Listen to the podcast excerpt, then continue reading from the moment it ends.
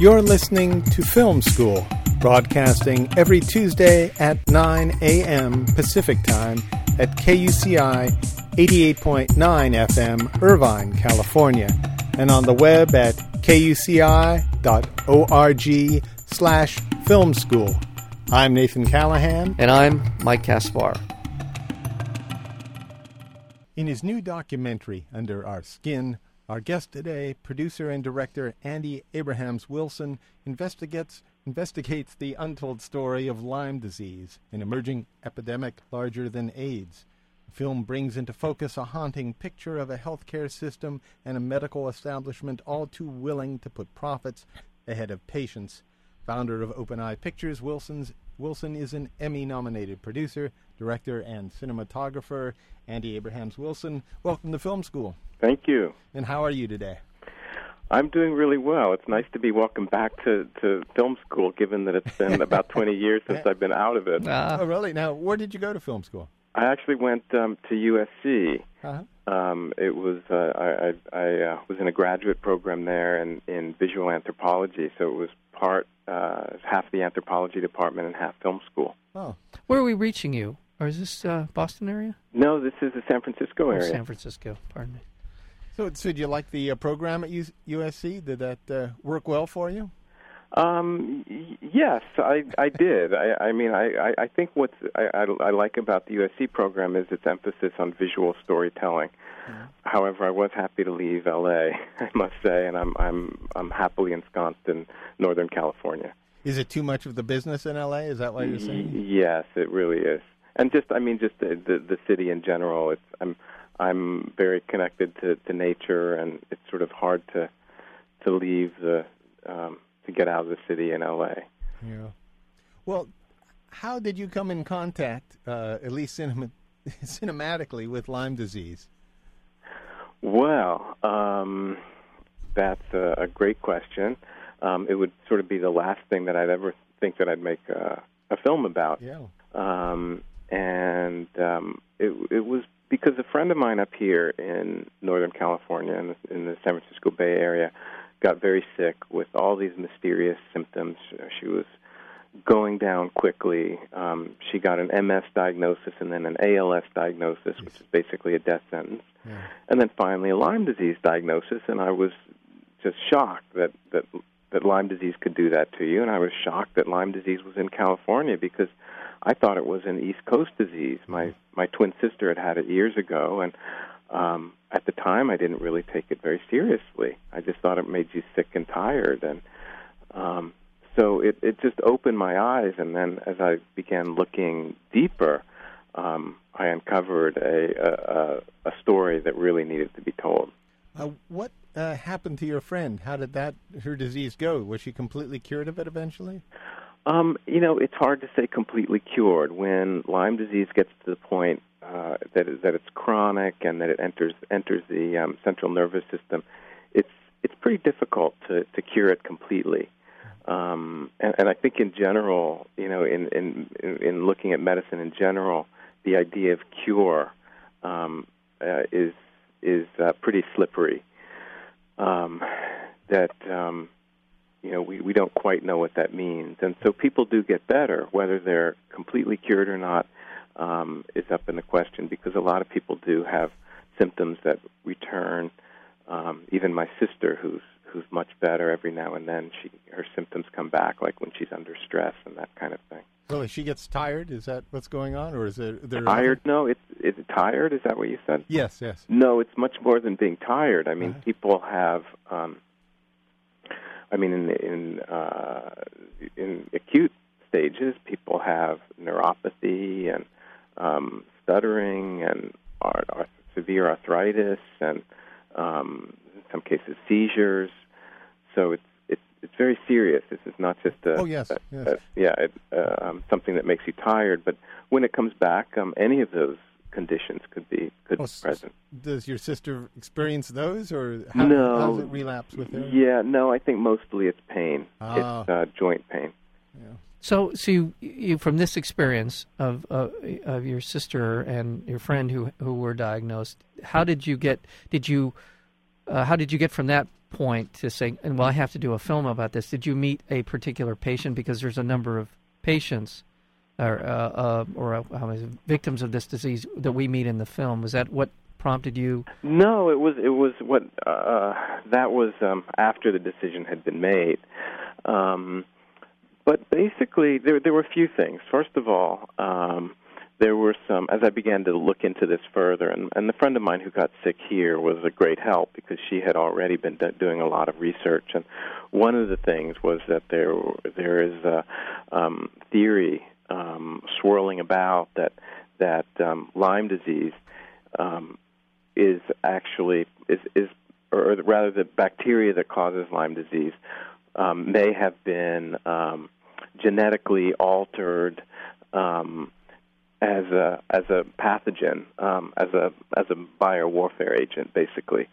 And um, there's a book that's been written about it. It's called Lab 257, and it chronicles the story of uh, of a biohazard, um, high level biohazard animal research laboratory off the coast of Long Island, um, where there has been documented cases of using ticks to possibly carry um, biological agents. The idea that you drop them on en- enemy territory from aircraft.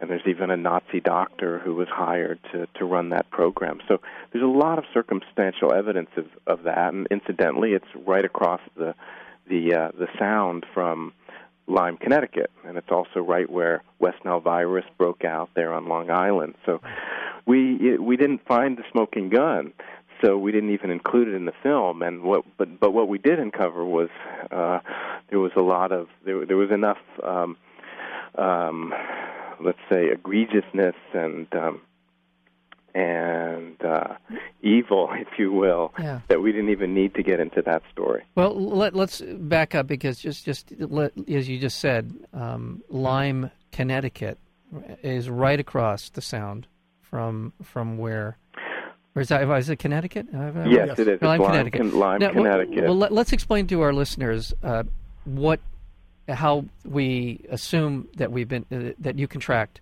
uh, Lyme disease. Uh, it's a deer tick. Yes, um, and that's really all people seem to know is that Lyme disease is something that you you get from a deer tick, um, and um, that while that's true, they're different. They're different uh, ticks on the East Coast and the West Coast. But um, what they don't know is that it's it's also transmitted from mother to child in utero, um, and there's cases of many women who don't know that they're sick, and then they pass it on to their children, who go on to develop um, neurological or cognitive or psychological problems, and they have no idea that it's related to Lyme disease. So what's happening is there's this whole swath of the population that that is sick but not getting a proper diagnosis, and they're given such junk diagnoses in a lot of cases, such as chronic fatigue syndrome and fibromyalgia.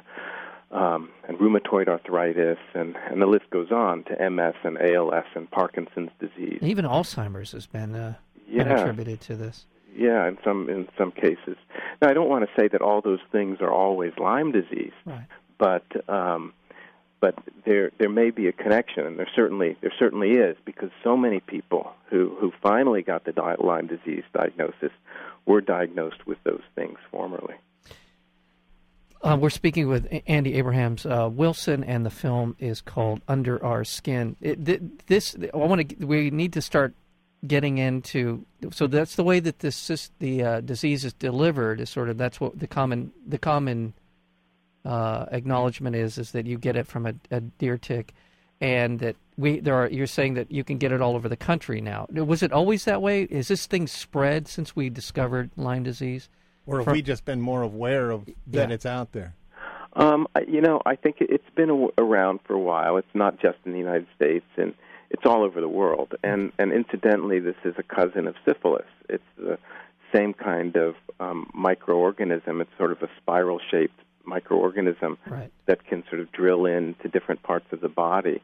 Um, and that's why it has so many different manifestations because it goes into all different parts of the body. It goes into the heart, into the brain, into the joints, um, just like syphilis did, actually. Um, but we're finding it's a mu- it's a more advanced uh, microorganism than syphilis, and it's it's um, much more difficult to um, to detect and to treat.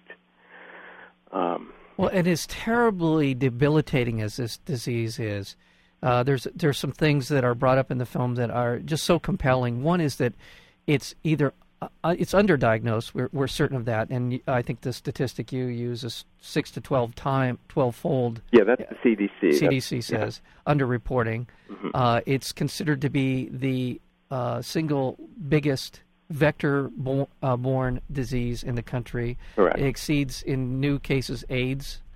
Uh, right. And and in, in addition to all these terrible things and the terrible things that it does t- to you, um, there is tremendous resistance on the part of the the uh, medical.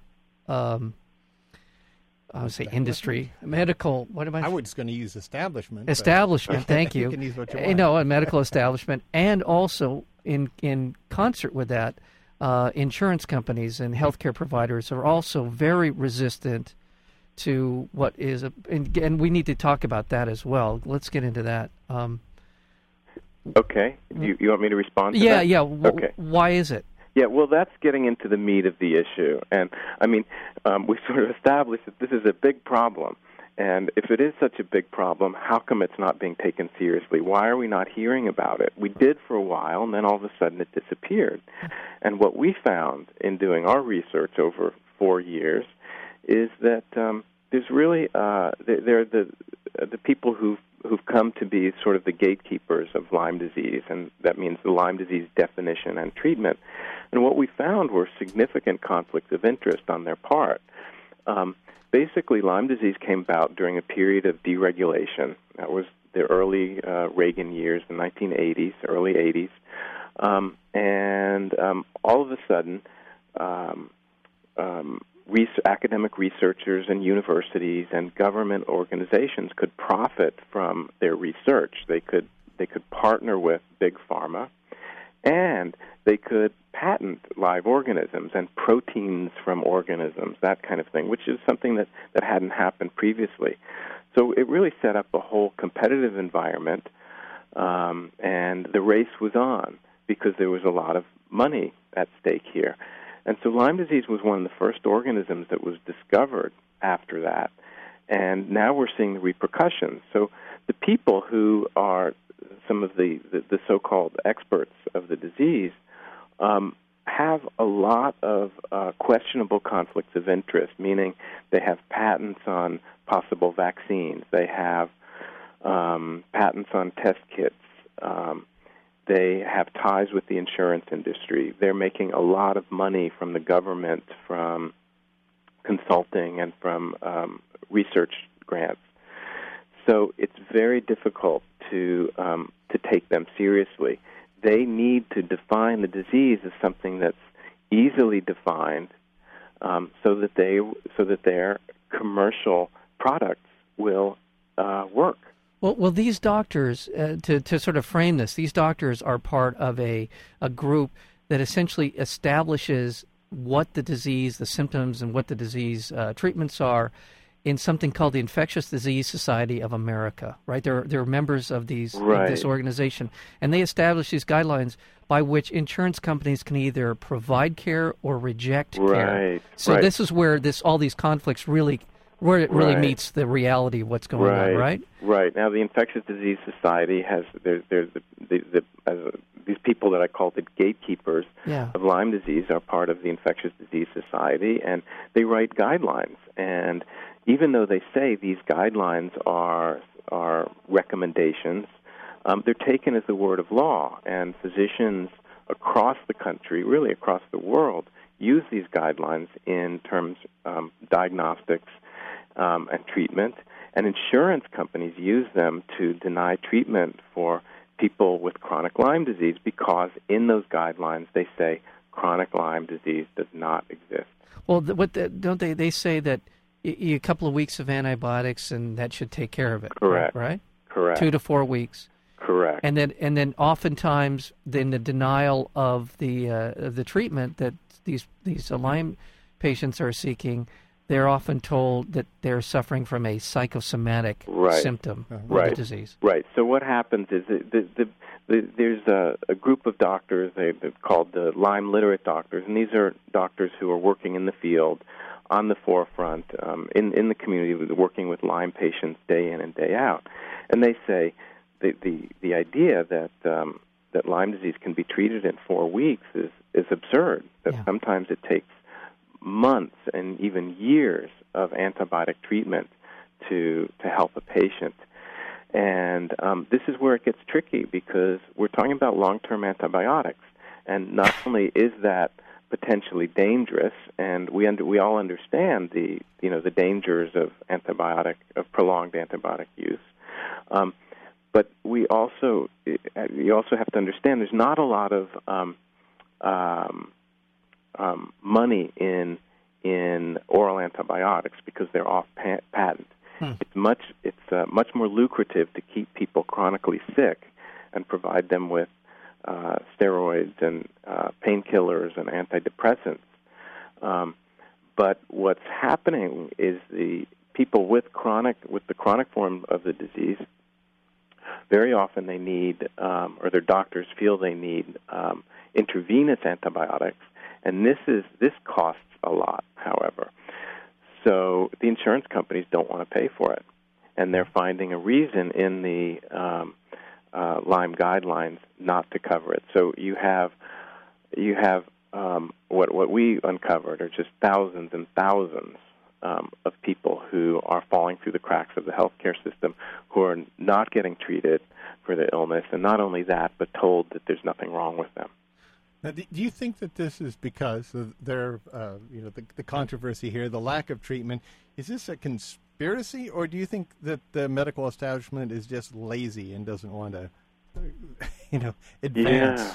Yeah, you know, I think I think it, it indicts our our medical research system, our healthcare system, and our insurance systems. It's it's really the canary in the coal mine Uh-huh. um, of of what's wrong with with um, our healthcare industry.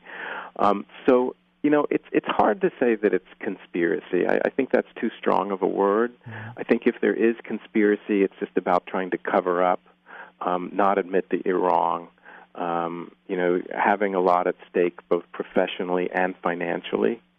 Um, so people don't want to give that up. Um, there may be some sort of mandate concerning the use of prolonged antibiotics, you know, and the fear that it will create a um, germ uh, antibiotic resistant germs and uh, superbugs. Um, but you know, when people have cancer, we don't deny them treatment, dangerous uh, chemotherapy and radiation because that might hurt them. Um, and what's happening is is patients are not allowed to enter into negotiation with their physicians to to try to um, to, to make the, the personal choices for uh, what they believe is best for their health. And you spent a lot of time uh, with people who had to make these personal choices. Uh, how did you run into them? How, how did you get contacts with these people? For example, Mandy Hughes, who has been suffering, I think, for over a decade. Yeah, well, she sort of just showed up on the doorstep. She she wrote us an email when she found out we, through the internet that we were making this documentary, um, sort of as if she were applying for a reality TV show, and had her relatives um, write letters of support. For her, it was it was a passion to um, to to uh, educate, um, so that other people wouldn't have to go through what she was. Um, she she was diagnosed at 19, treated for Lyme disease for maybe uh, two to three weeks, told she was cured, and then um, years later she was getting sicker and sicker. And finally, you know, she was diagnosed with all those things such as MS and a slew of other diagnoses, and then finally went to a Lyme literate physician who diagnosed with her, her diagnosed her with Lyme disease and um, uh, started treating her for Lyme disease, and we document this in the film Yeah. Um, she basically is starting her treatment and her marriage at the same time, Yeah. right at the beginning of the film. Well, I'll tell you, the, their opening uh, shot of her, I think she's walking out to her front lawn. She looks like an 80 year old woman trying to bend over and pick something off off the. I mean, she just looks, she looks 80 years old. And then Right. over the course of the film, we see a vast improvement in the in her and the quality of her her life. Uh-huh. Um, we're speaking with Andy Abrahams. Uh, Wilson, the film is Under Our Skin. Um, if we're able to uh, get one thing from this film, and there's a lot, there's a lot of information here, and you've you've told it through a personal level, you've told it to us in a sort of a more uh, objective and uh, clinical way as well. So we get all of the information on a number of levels here. If we're able to knock out this kind of gatekeeper mentality that's going on with Lyme disease, um, and and w- in conjunction with the work that Dr. Alan MacDonald's doing, do you see opportunity here to essentially break through uh, what's going on? Do you see some some opportunity? Well, yeah. here? Let me let me address that. I, I, first of all, I want to say that I don't think it's it's it's uh, told in a clinical way. I think well the I information. Think, I think for for us, it, was important not to be um, sort of cold and clinical and and um, um, overtly journalistic. That we also wanted to make it cinematic, mm-hmm. and we wanted we wanted um, people to be able to um, to to uh, to have an experience, um, not to just be fed information, and and so that's why it's in theaters. Um, but it's not just you know. Well, I did. Uh, I didn't mean to be. I, I, what I meant was you get a lot of information into Yeah. the, into the film, and no, I, obviously you have these four, five or more of these very compelling personal stories in which we Yeah. we are we are along for their journey. But uh, I just meant that you get the information out, which, uh, and when you get into the actual conduct of the of the actual uh, virus itself, we're Uh-huh. watching we're watching that happen, and uh, uh, but you know I do, I want to get to the question though. Basically, Yeah. are we if are, are we are we getting closer to a point where we're we're going to be able to knock down the gates here? Well, I you know I hope so, and I think you know one uh, I, the film is is part of that, and I, I I think I think basically the film is meant to to um, to be revelatory, to to expose something that has been um, basically covered up for many many years, um, and um, I, I really think that the change is going to happen through awareness from the bottom up. It's Yeah. going to be the people and the patients who are demanding help instead of just taking um, pat uh, answers from from physicians that there's nothing wrong with them and trust your doctor. Well, we can't trust our doctors anymore, and this is a prime example of of why we can't just blindly trust our our doctors or our medical system. And so my hope is that it that it sort of enters into the current um, debate on healthcare and is is um, uh, becomes a, a case study for um, for what's wrong and needs to be fixed. Well, one of the ways in which these doctors in this sort of the medical establishment have been able to block people from getting additional care is by saying that this uh, disease can be treated with with uh, antibiotics in two to four weeks. Uh, but the people on the other side of this debate have been saying for a long time, which it does seem to go dormant. It seems to be able to hide. And the work of Alan MacDonald just seemed to me, in watching the film, to be the breakthrough that we're talking about, in which he was able to find and identify the sort of biofilm that encases the disease or the virus, and that it allows it to kind of come out every once in a while. And, right? And, yeah. Well, he he. and, and how Mhm. important was that in, in this well, kind of debate? you know, I think it's very important. His his he he's done some remarkable um, research. I mean, he was he did research, early research about um, connecting Lyme disease to um, um, uh, to to stillbirths and miscarriages, and um, so the whole issue of um, uh, maternal fetal transmission. He also did a lot of research connecting Lyme disease to neurodegenerative diseases like MS and Alzheimer's, um, and basically using the syphilis as the model. And now he more recently has um, discovered what he believes is is um, uh, Lyme disease um, existing within what's called biofilms in the body, and that's if that's true, it completely explains why Lyme disease is so hard to detect and hard to treat. It's an accepted model in um, uh, molecular biology that that um, bacteria can exist in in biofilms.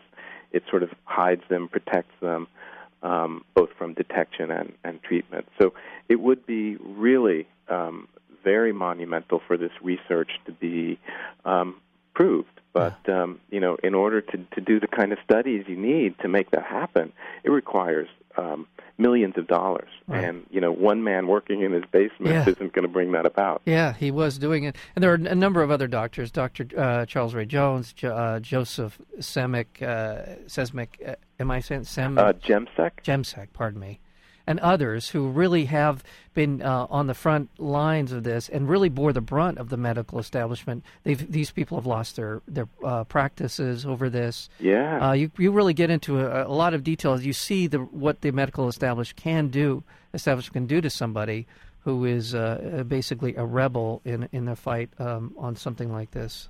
Yeah, and you see why you see why the medical why why doctors uh, don't want to take it on because there's way too much at, at stake. You have you go into your your most physician's office and you say, "I think I have Lyme disease." They'll say, uh, "You know, out of my office. I don't even want to talk about that. It's just too heated." Well, it's a re- I really it's a remarkable film. I, I know that it's uh, it has uh, theatrical screenings uh, around the country. You can go to the website under underourskin.org Com. dot com. Pardon me dot com underourskin.com, and you can check on the screenings. Um, and they're all over the country. And um, The DVD is also available, And am the- I right? Well, the DVD's not quite available. It will be available later in the summer, and it, it's showing in San Diego right now. Um, unfortunately, we had our, our Los Angeles run um, finish about a week ago. Um, but but you're right. UnderOurSkin.com will bring you to all sorts of information about the film and screenings.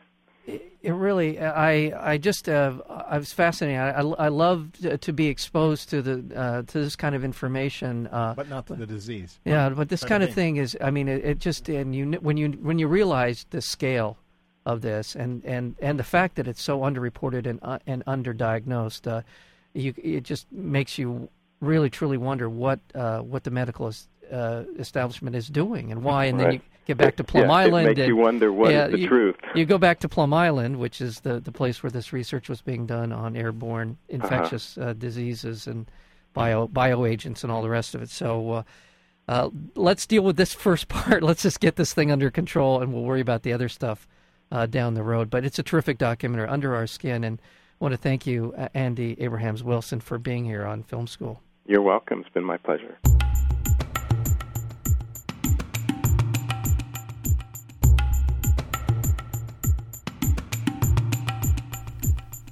To learn more about film school, listen to more interviews, or subscribe to our podcast, visit our website at kuci.org slash film school.